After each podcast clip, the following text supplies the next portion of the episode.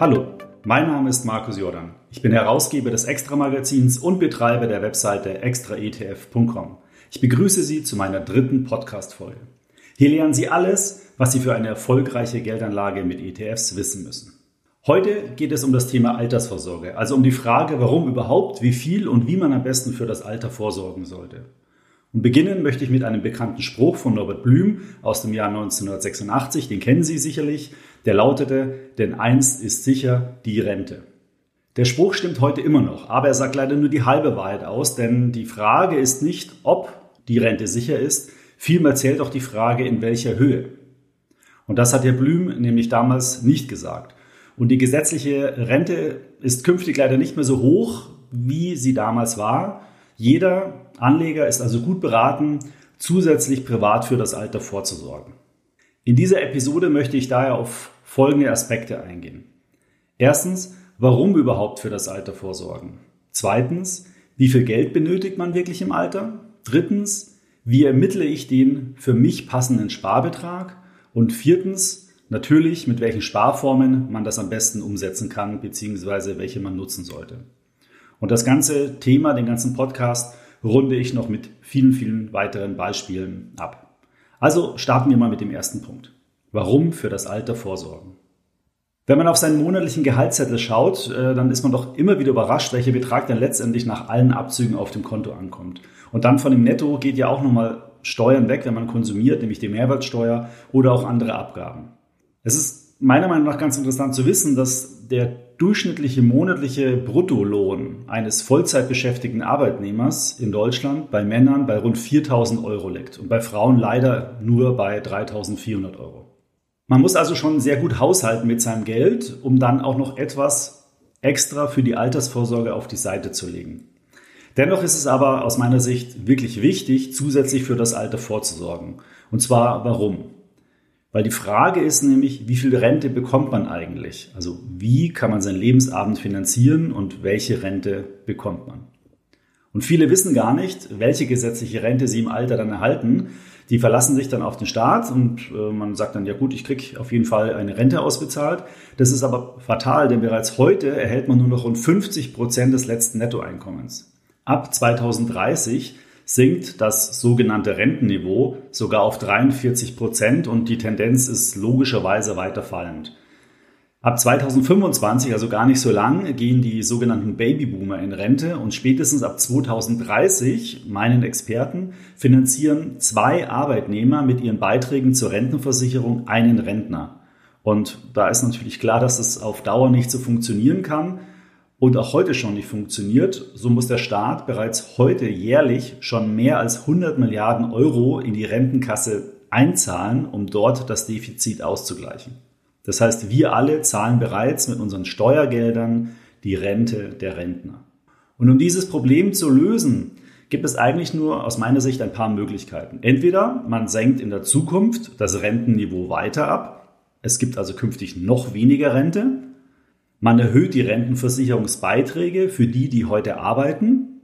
Oder das Alter für den Renteneintritt wird deutlich erhöht. Von heute 67 Jahren auf dann vielleicht 70 oder 75 Jahre.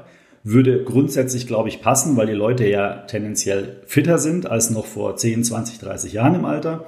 Man könnte also länger arbeiten, aber trotzdem Leute, die heute äh, sich äh, sozusagen auf das 67. Lebensjahr schielen, um in Rente zu gehen, äh, hätten da natürlich ein Problem.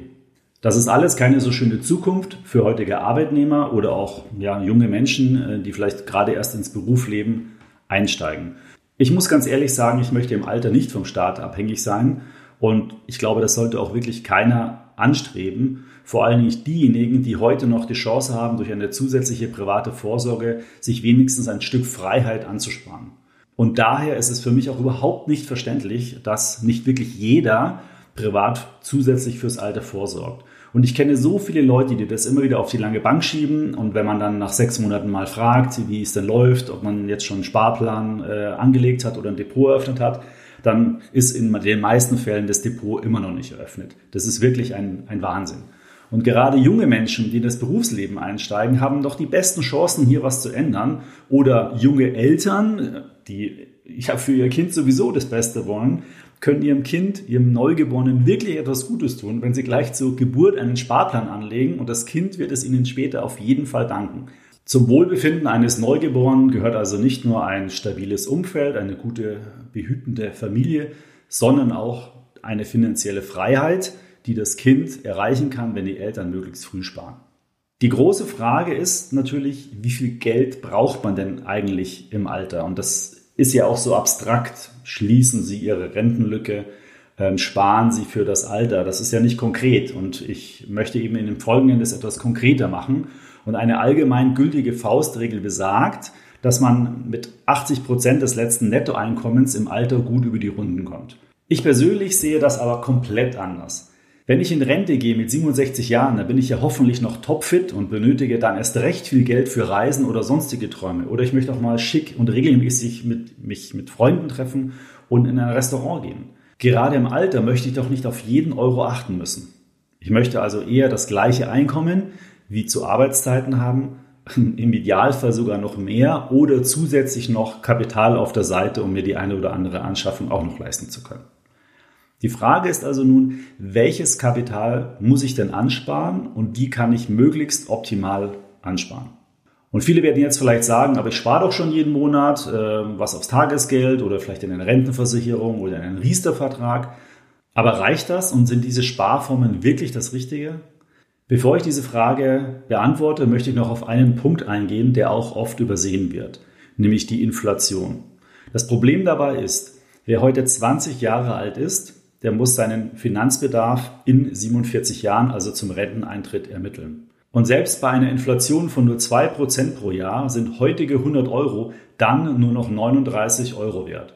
Oder ich muss, um die gleiche Kaufkraft zu erhalten, über einen Betrag von 253 Euro verfügen. Die Inflation muss also unbedingt mit in die Berechnung einbezogen werden.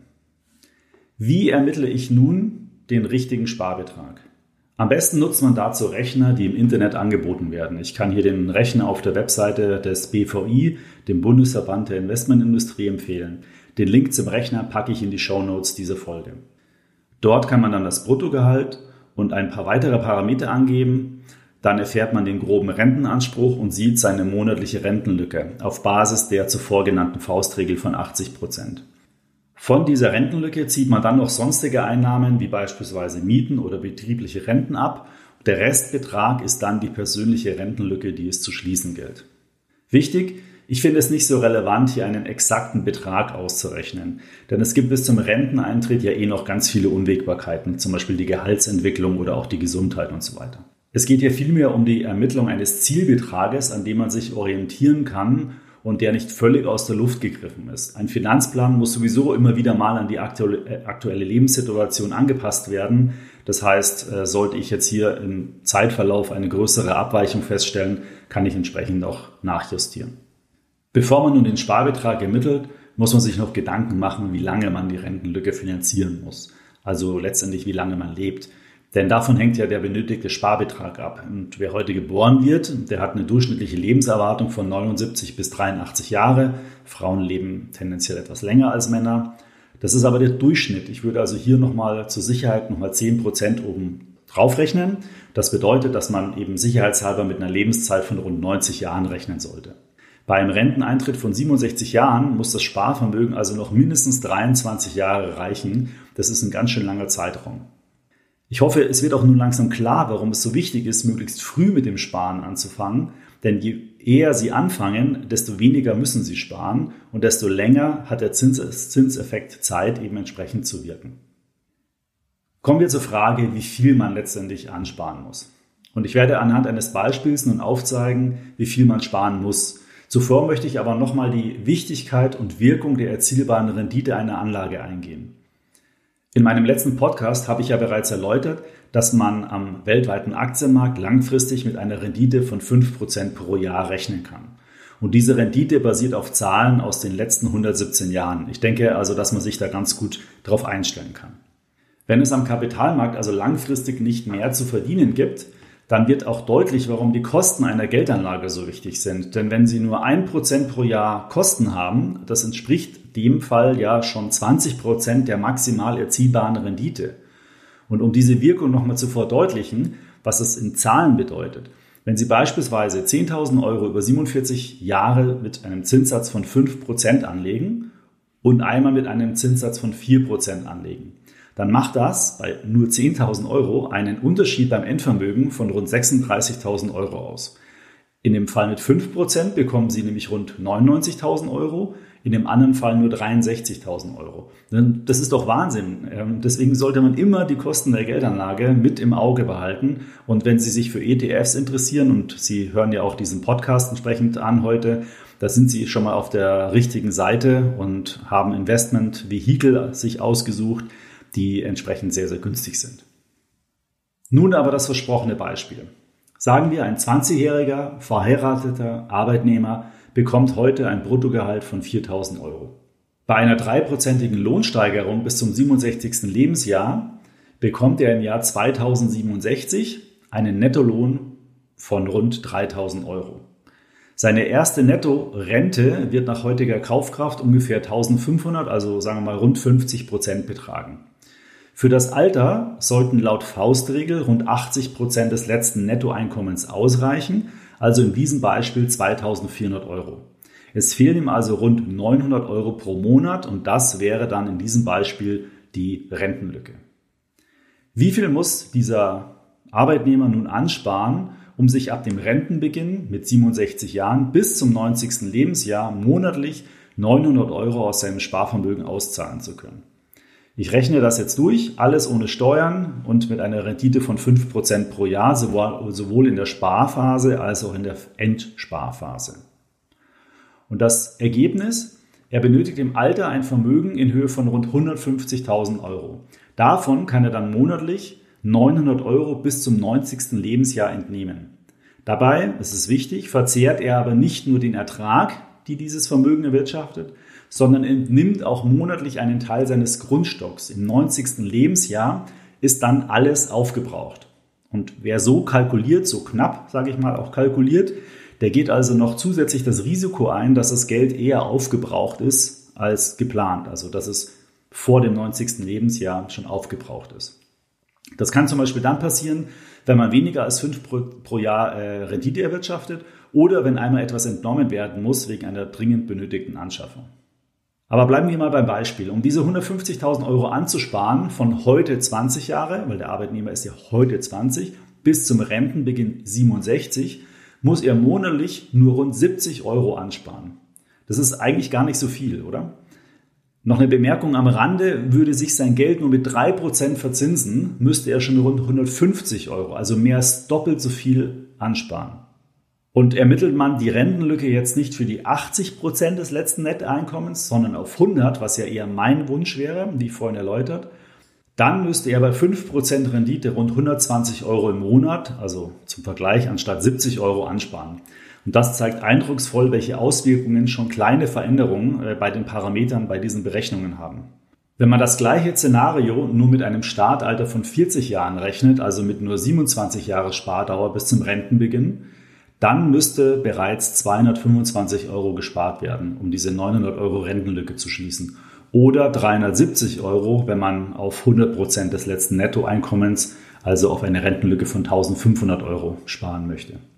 Also wesentlich mehr als die zuvor genannten 70 bzw. 120 Euro. Was bedeutet das nun? Was sollte man sich merken? Also erstens, früh mit dem Sparen beginnen lohnt sich auf jeden Fall. Schon rund 100 Euro im Monat reichen für einen 20-Jährigen aus, um die Rentenlücke zu schließen. Drittens, achten Sie auf die Kosten der Geldanlage. Behalten Sie also so viel wie möglich der Rendite, die erwirtschaftet wird, bei Ihnen. Also Anlagen mit niedrigen Kosten sollten bevorzugt werden.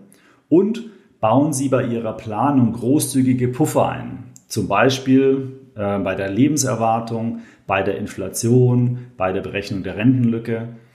So sparen Sie im schlimmsten Fall zwar mehr, haben dadurch aber auch einen Puffer und zur Not können Sie, wenn Sie das Geld nicht aufbrauchen, auch noch etwas an Ihre Nachkommen vererben. Ist ja auch nicht das Schlechteste. Das waren jetzt alles ganz schön viele Zahlen. Ich habe auf unserer Webseite extraetf.com deshalb nochmal einen Artikel dazu veröffentlicht. Dort können Sie das Vorgehen nochmal Schritt für Schritt nachlesen. Den Link dazu finden Sie in den Show Notes. Dort sind auch Links zu unserem Sparplanrechner und unserem Auszahlplanrechner enthalten, mit denen Sie Ihre persönlichen Beispiele dann berechnen können. Zuletzt schauen wir uns nochmal an, wie man am besten für das Alter anspart. Und das ist einfach zu beantworten. Wir, aber auch viele andere Verbraucherportale raten hier zur Anlage mit ETFs. Denn damit kann man sehr kostengünstig investieren und mit bereits wenigen ETFs sehr breit das Kapital streuen. Zwei bis drei ETFs reichen dazu schon aus. Und wie man so ein Portfolio aufbaut, hatte ich ja auch im letzten Podcast im Detail erläutert. Die erste Wahl für den Vermögensaufbau sind aus meiner Sicht ETF-Sparpläne. Damit kann man eben sehr, sehr flexibel, ohne Bindungsfristen ähm, investieren, regelmäßig investieren. Und bereits heute werden übrigens 1,6 Millionen Sparpläne monatlich ausgeführt. Und im Schnitt sparen die Anleger dabei rund 180 Euro pro Sparplan an. Es scheint also, dass diese vieles richtig machen, weil die Beträge 180 Euro ist ungefähr auch das, was man braucht, um so eine durchschnittliche Rentenlücke zu schließen. Auf unserer Webseite habe ich übrigens auch nochmal einen Beitrag geschrieben, wie man einen Sparplan anlegt und bei welcher Bank sich das anbietet. Den Link dazu habe ich auch in die Show Notes gepackt. Wem das alles zu kompliziert ist, der kann auch hier auf Portfolio-ETFs zurückgreifen. Das sind also ETFs, die in mehrere ETFs investieren und damit hat man sozusagen ein fertiges Anlagekonzept im Portfolio und kann darauf auch super einfach einen Sparplan abschließen oder er greift äh, auf die Dienstleistung eines digitalen Vermögensverwalters zurück. Allerdings muss man hier ein bisschen auf die Kosten achten, denn diese liegen dann schon in Richtung 1% pro Jahr. Es gibt aber auch Anbieter, wo die Kosten nur rund 0,5% pro Jahr betragen. Und aus meiner Sicht wäre das dann noch in dem Rahmen für den Service, eben wenn man es nicht selbst machen will. Bevor man auf diese Angebote zurückgreift, sollte man sich aber nochmal genau überlegen, ob es nicht vielleicht doch besser ist, die Geldanlage selbst umzusetzen. Irgendwie führen ja alle Wege ans Ziel. Bei digitalen Vermögenswalter oder bei Portfolio-ETFs muss man halt etwas mehr sparen, um ans Ziel zu kommen. Das sollte man sich halt bewusst sein, wenn man auf diese Services zurückgreift. Noch eine Anmerkung zum Thema digitale Vermögensverwalter. Der Anbieter Quirion bietet beispielsweise spezielle Altersvorsorgeportfolios an. Dort investiert man dann am Anfang nur in Aktien und im Alter wird dann Schritt für Schritt in Anleihen umgeschichtet. Das finde ich einen sinnvollen Service, denn so kann man in der Sparphase den maximalen Ertrag erwirtschaften, sichert sich aber in der Auszahlphase das Kapital etwas ab. Das sollten Sie sich mal in Ruhe ansehen. Den Link dazu finden Sie auch in den Show Notes. So, das war's mit dem heutigen Podcast leiten Sie doch gleich im Anschluss diese Folge an zwei oder drei Freunde weiter. So können wir gemeinsam auf das Thema aufmerksam machen und so für viele das Problem der Altersarmut lösen. Und zuletzt noch ein Hinweis auf unser nächstes Extra-Magazin, das Ende Mai erscheint. Dort äh, geht es im Schwerpunkt auch um das Thema Altersvorsorge. Der Titel lautet Reich in Rente und das klingt doch schon mal recht vielversprechend. Darin äh, finden Sie nochmal weitere Artikel zum Thema. Das sollten Sie auf alle Fälle lesen und das Heft ähm, können Sie ab 29. Mai auch unter shop.extraetf.com kaufen. Ich bedanke mich für Ihre Aufmerksamkeit. Ich würde mich sehr freuen, wenn Sie meinen Podcast abonnieren. Dann verpassen Sie auch keine Folge mit weiteren wertvollen Tipps, mit denen Sie erfolgreich in ETFs investieren können. Weiterführende Informationen und Links zu diesem Podcast finden Sie wie immer in den Show Notes. Noch eine Bitte. Wenn Ihnen dieser Podcast gefallen hat, dann bewerten Sie ihn doch bitte in Ihrer Podcast-App. Über eine kurze Textbewertung würde ich mich auch ganz besonders freuen. Bei Fragen und Anregungen oder Themenwünschen senden Sie mir gerne eine E-Mail an podcast.extraetf.com. Bis zum nächsten Podcast. Darin werde ich übrigens ein Interview mit Dr. Gerd Kommer über sein neues Buch Souverän investieren vor und im Ruhestand sprechen. Das wird sicher sehr interessant. Ich freue mich auf Sie.